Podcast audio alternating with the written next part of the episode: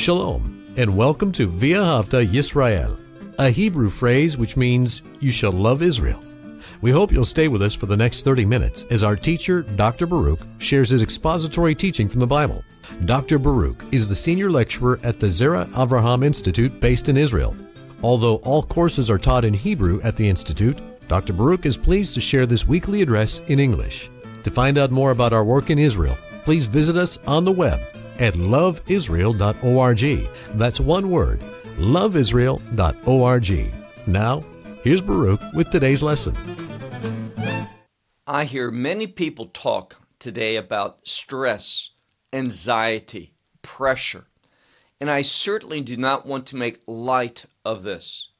And one person who could truly identify with a life that involved great stress, anxiety, being pursued by enemies for the purpose of being put to death, in other words, a very difficult life, was King David. And that's why Psalms that he wrote, in the midst of such trying situations, they can truly minister unto us. They can give us encouragement and the right perspective when we ourselves are going through a similar situation. Take out your Bible and look with me to the book of Psalms and Psalm 69. Now, we began this psalm last week.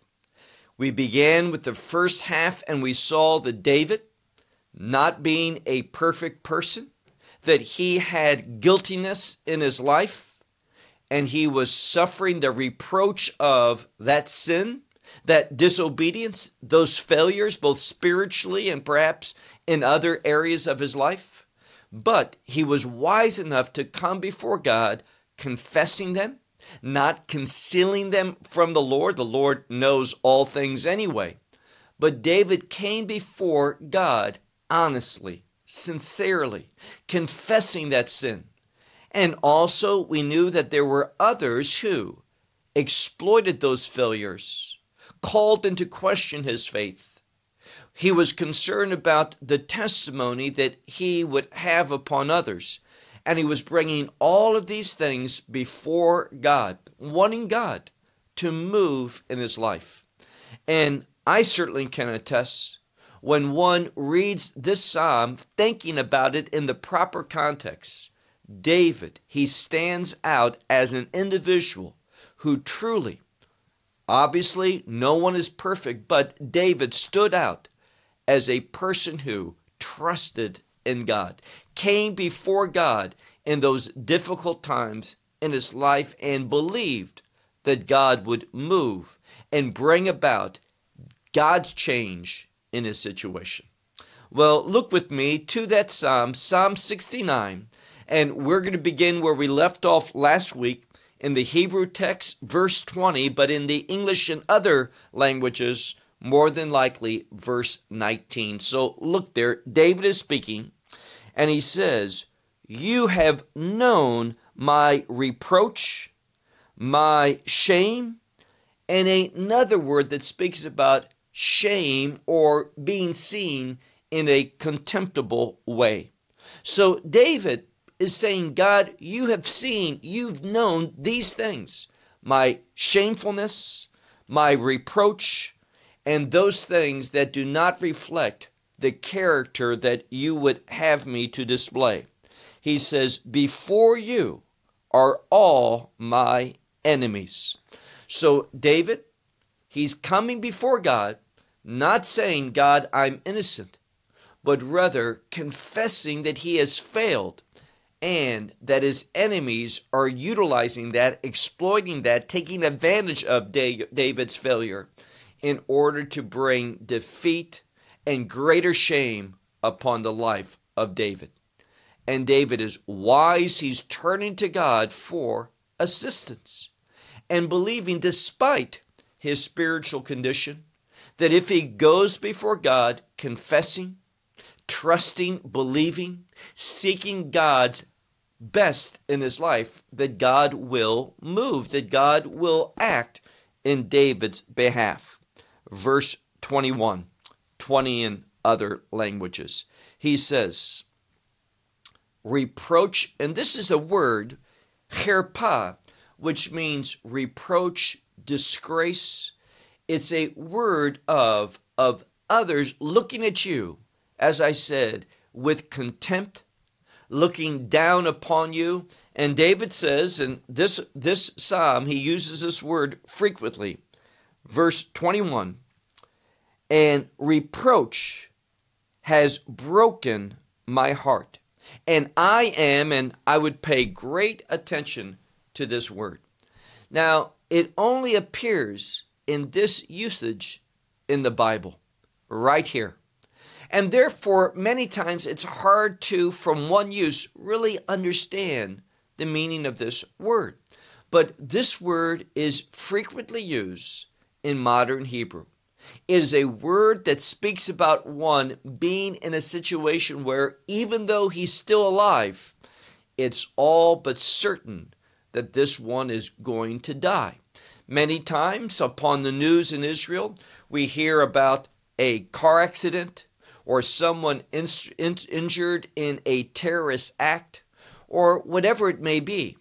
And they'll state about their physical condition and you have someone that's lightly hurt, matzav kal, someone who's in a serious but not life-threatening condition, matzav benoni, someone who's in a very critical, his life is at risk, matzav kashe, and then we have the term anush. Anush, he's so injured, he's still alive, but there is not any expectation that this one is going to survive from, from that condition, that injury, that physical situation.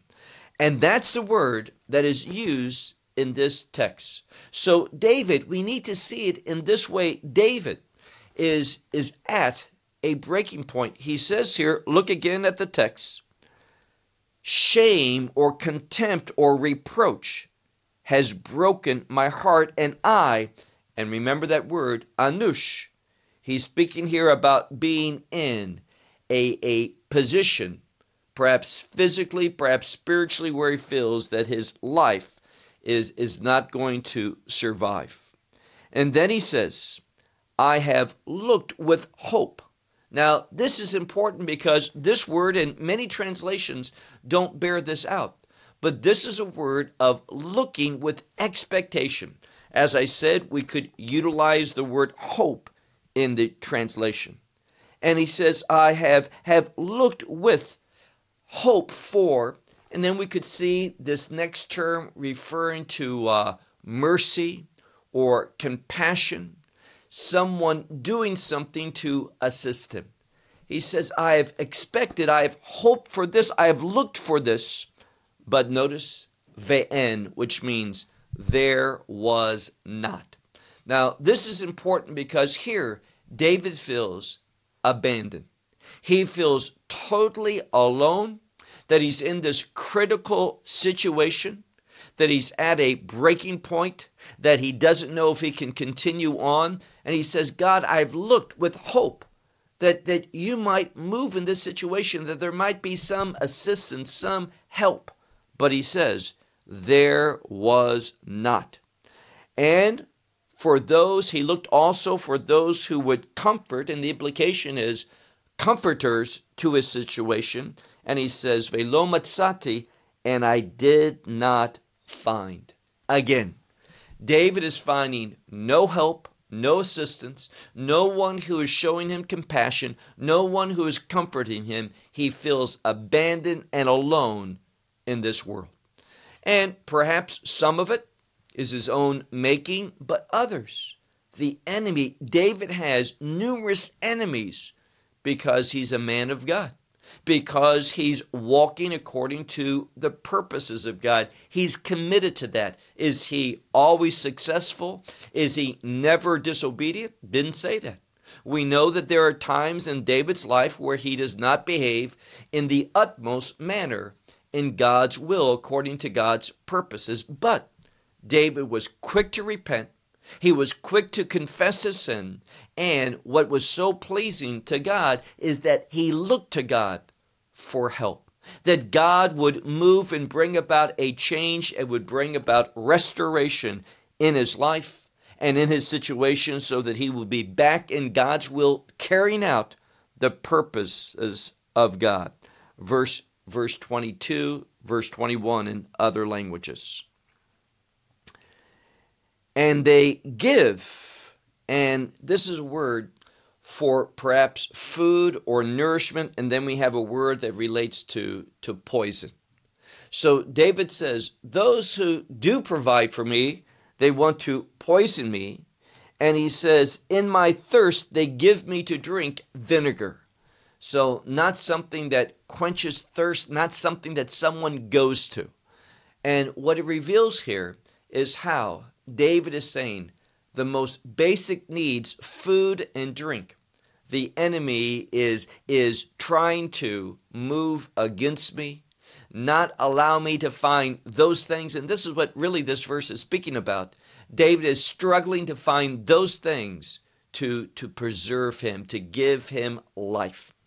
And I cannot overemphasize the importance of seeing David in this situation. We, we sometimes see David differently. That yes, there was those times when King Saul was pursuing him. Other times that he was was an outcast and fleeing for his life. But but we need to see that that such periods of time played a great significance. It amounted to many many years when David was in that situation being pursued by by soldiers to be put to death enemies wanting to exploit and take advantage of David's circumstances David was not a beloved man among many individuals. They saw him as an obstacle to they wanted, what they wanted because he stood for righteousness. And therefore David knew what it meant to be to be persecuted, to be oppressed, to be spoken against, to be hated. David did not have an easy life. Well, verse verse 23 again in the Hebrew text now, here, this is quoted by Paul in the book of Romans, but let's just deal with these passages that even though they may have a New Testament application, sometimes a messianic application, let's just concentrate with, with the use in the psalm. Verse, verse 23, where it says, And their tables and tables here refers to, to tables that were used for idolatrous purposes. So their tables will be unto them for a snare or a trap. So David's revealing something. In difficult circumstances, many people, because they're desperate, they look for anyone that is promising help. And there are idle salesmen that take advantage of that and say, You're going through a difficult time. I have the solution. Buy this idol. He's there. This idol works specifically in this regard.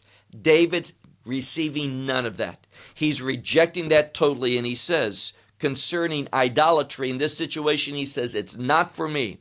And let those, the implication is, let those who practice idolatry, notice what he says, their table shall be unto them before them a trap.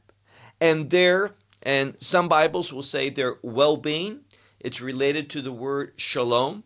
So their peace, or it can be talking about offerings made for, for a, a result. Giving something so that you'll be well, that you'll know that tranquility, that peace, that, that easiness. And David says here, in regard to such an offerings, it will become as well a snare or a trap. Two different words that are synonyms for speaking about a, a snare, a trap, something in modern Hebrew. It's a word for a landmine. And what David is saying here, idolatry, in the end, is going to explode before that person. It is going to injure them. It is going to ensnare them in the, the path and the purposes of the enemy and it's going to bring ultimately uh, destruction into life. So, two words, pach, which is more like being trapped, and then mokesh, which is more of a word of, of destruction. Let's press on. Look now, if you would, to, to verse 24 in the Hebrew text, 23 in others, where he says, Their eyes shall become dark from seeing. Now, when you are involved in idolatry, let me put it another way. When you are not motivated by the truth of God, meaning this, if you're not pursuing things, making decisions based upon the truth of God, what's going to happen? When you believe and, and act upon anything that is not God's truth, it is going to bring darkness, meaning this you're not going to have a godly perspective. You're not going to see things from the proper vantage point. And David is saying is idolatry, false doctrine, uh, dogma that is not based upon Scripture, all of this is going to darken your perception. You're not going to be seeing things. And likewise, he says, and I believe many uh, English Bibles, especially when this verse shows up in the New Testament, it'll talk about their backs being bent over. Here it's a word motnaim, which is the waist. So you bend at the waist. So I don't have a problem with, with how it's oftentimes translated. But it says, and their waists always be. And this is a word for for stumbling. So it's not so much being bent, but being stumbling. And what happens? Well, oftentimes what what takes place when you stumble is that you begin to fall down. And what David is saying here is let them be in that, that position of being brought down. Now, brought down shows a humiliation. It shows a stumbling, falling, meaning that you're not pursuing, you're not moving forward. And it shows here what the outcome is of idolatry, false doctrine. It brings you down. It humiliates you. It does not put you in the, the will of God. Verse 25 Pour upon them your wrath. And then it uses another word. Remember, we're talking about Hebrew poetry. And one of the characteristics, the chief characteristics of Hebrew poetry, is parallelism. One thing is parallel, one thing is like, similar to another. So we have the word za'am and the word afcharon. Those two phrases, za'am and afcharon, speaks about the, the hot anger, the wrath of God. So he says here, David says, upon those who are related to idolatry, whether they are sellers of idols, whether they are practicing idolatry, he says, pour out upon them your wrath. And he says here, Haron up, that is that, that hot anger, it says, let that obtain them. Let your, your hot anger uh, obtain them, pursue them, and overcome them. Verse, verse 26. And there, and this is the word tira. Now, tira is a word that it can be translated almost like a, a castle. It is a, a nice place of habitation. And David uses this word speaking about those who are oftentimes rebelling against God. They have a nice home. They have a lot of, many times, the physical things, the material things. And David says, their, their nice residencies, let them be for a desolation. And in their tents, let there not be a dweller. So destroy their dwelling places and let there not be anyone who dwells within them. And being displaced is simply a, a term of judgment. It's the opposite of being blessed. When you're blessed, you dwell securely, you dwell in safety. So here, David is simply pointing out a, a consequence of God's judgment, God's displeasure. Now, the next verse, verse 27 in Hebrew, 26 in others. For you, and this is God, for you, we might say, O God, whom you have struck, they pursue. Now, here what he's talking about is this God disciplines. David is, is not coming saying, I'm innocent, I'm a victim here. David's not saying that. David has acknowledged his shame, his his reproach, that that contemptness that that he has received, but also displayed by his own disobedience. He's confessed that. And he says, God, you have, have struck me. God has disciplined David. But he's saying others are, are taking advantage of that. David is being judged, and he says, They are pursuing me. Now, it's very similar. A good example of this, a biblical example, is what we see, for example, in the book of Obadiah and also in Psalm 137, where God judges Judah. We know about the destruction of the temple. We know about, about Judah being taken into exile, a, a large uh, number of people back to Babylon. And what we see in that is as the Babylonians are judging, there are some of Judah that is escaping. They are, are fleeing the, the enemy of the Babylonian enemy. And what happens? Well, Edom, those who are of the offspring of Asaph, they pursue them and they strike them down. And this is the example here. God's judging David, and the the enemies are are getting involved. They see David at a weak time in his life, an injured time, and they are pursuing him. And he says, two and then we have a word of, of pain. Now, some will say grief. It's not really grief, it's suffering, a physical suffering. And in regard to suffering, he says, the, the, the one that you have pierced or wounded, he says, they are, are talking about. So David saying, I have been wounded by, by God. And what happens? Well, they are pursuing me and they are talking about this. They are spreading the news about how I've been disciplined, what I'm going through. And you can think of it this way many times someone will be in the midst of sin and they will, will suffer a loss. They will experience God's judgment, God's discipline, and they'll be in a difficult situation. Now, what believers should do is to rally around these people love them, encourage them, help them, assist them back in being in God's will. But what do these other people do? They exploit that, they take advantage of that, they see that weakness and they want to attack, and they love speaking about how, how God's people are, are being disciplined. What does David say? Look at the next verse. Give iniquity for their iniquity, and do not allow them to enter into your righteousness. Meaning this, don't let them participate. When he says, don't let them enter into your righteousness, what he's saying is this God, it is right for you to judge me, but don't let them be part of that judgment. Don't let them uh, take me further down beyond the punishment that you have for me. Don't let them be, be involved in that.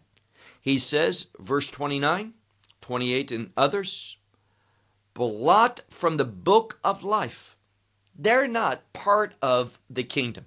They don't pursue the kingdom truth. They don't believe the kingdom truth. So, so blot them from the book of life and with the righteous ones that they should not be inscribed. David is saying these are not kingdom people. These are not ones who participate in the things of God. They want to exploit the things of God for their own purpose. Next verse. And I, I am, now the word ani. Now it's interesting because the word for I is ani, but spelt with an aleph. And the next word, ani, sounds identical, but it's spelt with a different first letter, the ayin, not an aleph, and it means to be poor or to be afflicted. And David's saying here in this passage of scripture, and I am afflicted, and then he uses the word koef, it hurts, I'm I'm suffering, I'm in pain. Then he says, Your salvation speaking about God. Your salvation, O God. What happens? Now, this is a word, a very common name in Hebrew is the name Segev, and Segev means to be exalted.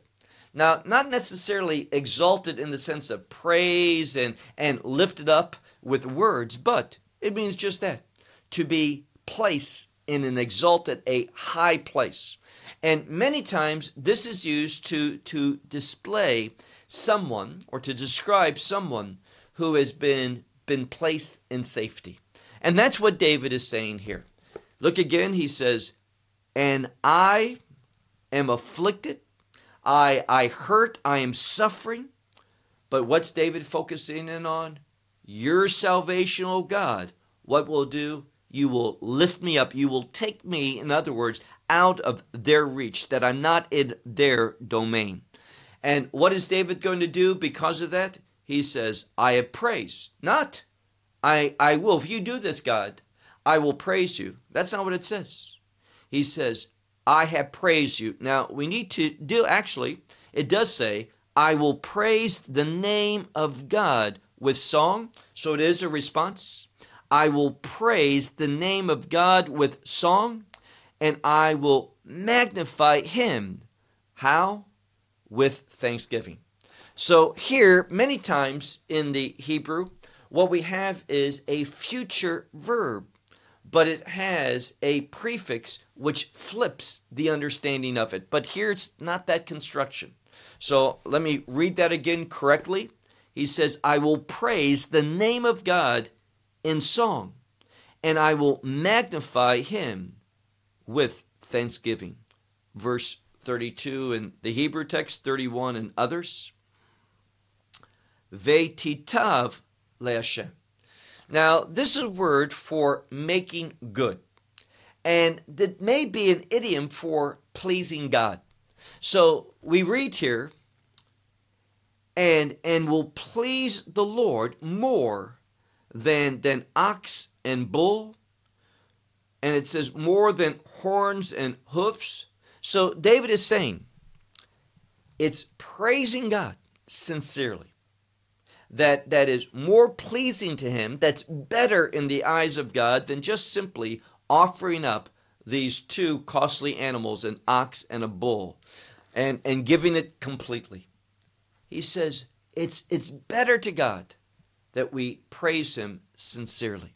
See, now, how do we understand that? Well, many, you know, David was a wealthy man. For him to, to simply make an offering of an ox, sometimes we see kings giving thousands of, of animals as, as offerings to the Lord. Sometimes it's very easy just to write a check. If you have a lot of money, writing a generous check may not be hard for you to do. And David's saying it's not about just what you give financially, what, what sacrifices in a material sense that you make. But what's really pleasing to God is when we do, go back to the previous verse, when it says, I will praise the name of God with, with song, and I will magnify, I will magnify him with thanksgiving. Now, David is saying this when perhaps there's nothing in his situation that's changed that he can just pinpoint and say, I'm thankful because of this. He's giving thanks for who God is. Now, this is a, a, a big truth spiritually, and that is this. Yes, it's appropriate to give God thanks for the good things that He does. But even when we're not experiencing those answers to prayer, that we're not experiencing maybe the, the blessings in our life that we would like to experience, that God seems distant, that God doesn't seem to be working in our life, that there's nothing that we can, can just write down and say, I want to praise God because I've received this, I've experienced this, this is going on in my life. Even when God doesn't appear to be moving, He's still worthy of thanksgiving. So we thank God not just for what He does, but first and foremost, we thank God for who He is. God being God, that means He is worthy and deserving of thanksgiving. Now look if we could, to verse 33. David, remember what we talked about last week. David is saying here, I want to be an example. I want to have a pleasing testimony, pleasing of God, a powerful testimony that others can see. And look at this verse, again, verse 33 in the Hebrew text, 32 in others, where he says, The, and the word here, ananim, anavim, is a word for humble ones. So he says, let me read this verse in Hebrew, Ra'u anavim yismechu. So the humble ones, very important that we translate it that way, the word anav, a humble person. So, so he says, the humble ones will see and they will rejoice. The ones who seek God, your hearts, it's in the plural for the humble ones and the seekers of God. It says, your hearts will live, and it's an idea of, of being revived.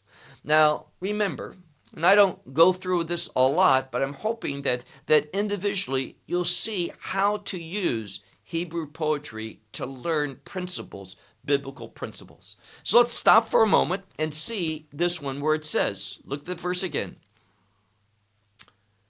The humble ones, they will see and, and be glad. Now, how do you demonstrate humility? Here we have it. Dorshe Elohim, which means the ones who are seeking, pursuing diligently, seeking God. So, in order to seek God, you have to seek God with humility. And when you're humble, God sees you pursuing Him.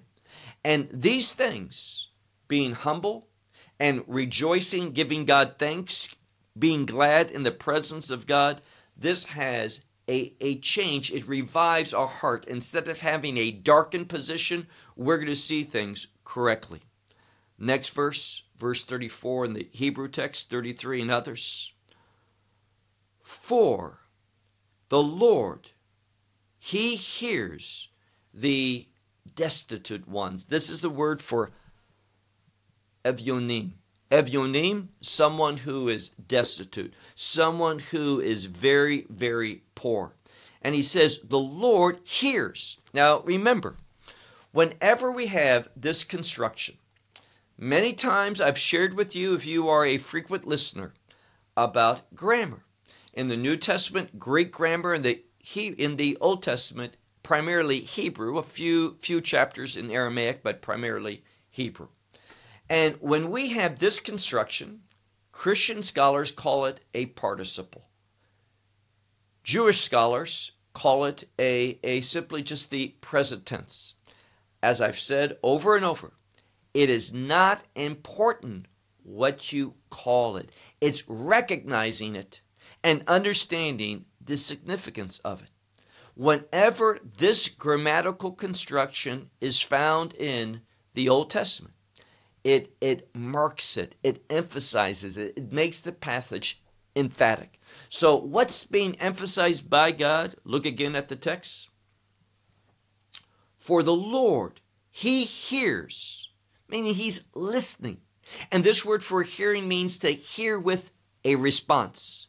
So the lord hears the the destitute ones the poor ones and his prisoners he, he does not think little of or he does not despise. Now, this word is a word of, of looking at something and not seeing it with significance, thinking little of it. And the message is this what God is saying is that He is seeing those, His prisoners, those who are suffering in regard to, to God. So they're in prison for him. They have been captive, maybe in war, they've been taken captive. And God says, I, I'm aware of that. I don't think little of such a situation. Next verse. The heavens, the earth, and the seas, these three, the heavens, the earth, and the seas, they will praise him. And all, not just these heavens and earth and the seas, but all who creep upon them. So all who are, are alive, moving, all they are called to praise God. Next verse. For God, He will save Zion. Now remember, Zion is a, a kingdom word. So when it says here, Ki Elohim Yoshia Zion, God will save Zion, Zion. He's saying that he is going to bring salvation and bring about this kingdom experience. And he will build the cities of Judah. Now, it's simply the word here, Yivneh. Now, this is important because when we look at it, it says he will build. And it's not rebuilt, although there's that aspect of it. Israel's being rebuilt today, but literally it says he will build. And the point here, it's just not going back to the past. If God wanted to, he could use the word rebuild. Yivne shuv. Doesn't say that. Yivne. Just that. And the implication is he's not simply building what was. It's not a return to the past, but he's building something new, something different, something that's related to the kingdom. So we see the cities of Judah is parallel with Zion. And this is important because it speaks about how God has not forsaken or abandoned the land of Israel. And again, I say this frequently, but there's so many teachers more and more within the evangelical movement that, that are believing a lie, that thinks that God is finished with Israel, both the land and the people. Now, they're not saying that a Jewish person can't receive the gospel and see, be saved, but they're saying this there's no longer any interest in a unique way for the land of Israel or the Jewish people that God has just ended all of that. He has not. So again, for God, He will save Zion and He will build the cities of Judah and they will dwell there. And here's what I like and they will inherit it. Now, what's important here is a change. And if you don't pay attention to the grammar, you miss out. Because when you go to the previous verse, when it says, here, the heavens and the earth and the seas will praise him. All who do what? All who creep, meaning move upon them. So the them is the the creation, the heavens, the the land, and the the earth or the seas. But here when it says they will dwell there, what's there? Zion the kingdom. And then we have the word vireshuha, which is that they will inherit it. What's it? Hamachut, the kingdom. It's in the feminine, which is a kingdom, kingdom gender in this context. So he's saying that they are going to dwell there in the kingdom and they're going to inherit, inherit what? All the things that are related to the kingdom our last verse, verse 37 in Hebrew, 36 in others, where it says, Ve zera avodav. Zera, the seed of, the offspring of, the descendant of his servants. They will inherit it, meaning they will inherit the kingdom. Now, what are truly here the offspring of his servants? It tells us. Remember the parallelism. We have Zerah Avodav, the offspring of his servants is parallel to Ohave Shmo and the lovers of his name. Now, what this tells us, here's the principle. It is when you love the name of God. What does that mean? That you are committed to the character of God. How God behaves and his behavior is inherently related to his commandments, his instructions, his will. So when it's I, when a person loves the will of God, that person is committed to the things of God, then they are truly the offsprings of the servants of the Lord. And the entire verse, Ve'zera avodav yinchalucha.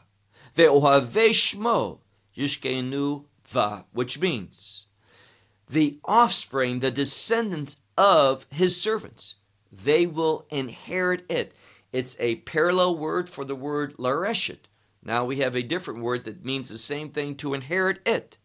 And the ones who love his name, those who who put a great great significance on the character of God and wants to do, do to display and demonstrate the character of God it says and they will dwell in it again in the kingdom of God. Now let me just conclude this study of Psalm 69 by saying just one more thought and it's this. Think about David. David is in a very difficult position. The enemies are pursuing him. The enemies are attacking him. The enemies are speaking against him. And he realizes he's confessed this. Part of the problem is his own making. He has displayed that which is shameful. What particular? We don't know, but he's confessed that. He says, My, my guiltiness, my shame, I've not concealed from you, God. He's confessed it, he's acknowledged it. He also acknowledges that part of what he's going through is because of the Lord's discipline in his life. But what is so remarkable is that David, in the midst of this, what's what is his encouragement?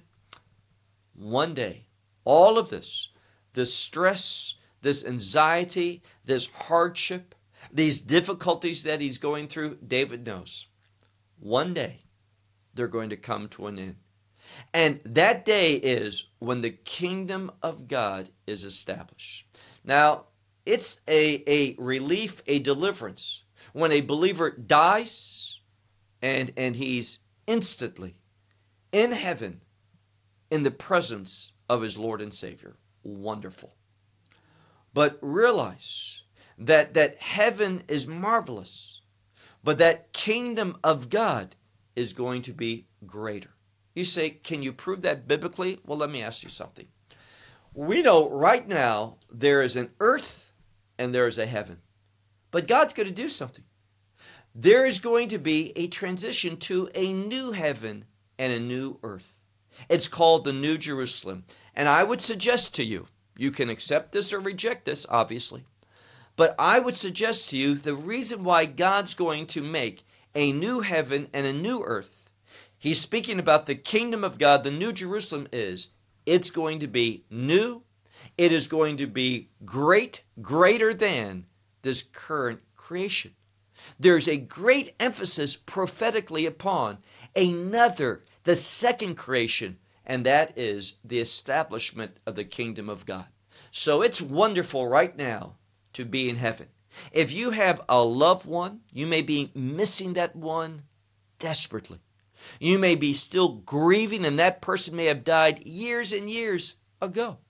But that death, that loss, is still very much heavy upon your heart. It still brings you sadness, grief, and tears.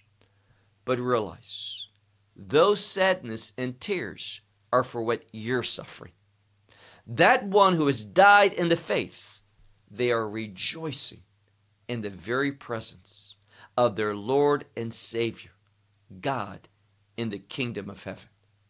And, and the moment of this separation, from your standpoint, that moment may be long, years, hard years, decades. But nevertheless, for them, it is going to be going by like that and they're going to be reunited with you if you are a believer. And ultimately, you're going to know the greatness of God, the goodness of God, the blessings of God, and take hold of the promises of God in His kingdom. And that's why David, at the end of this psalm, emphasizes the kingdom.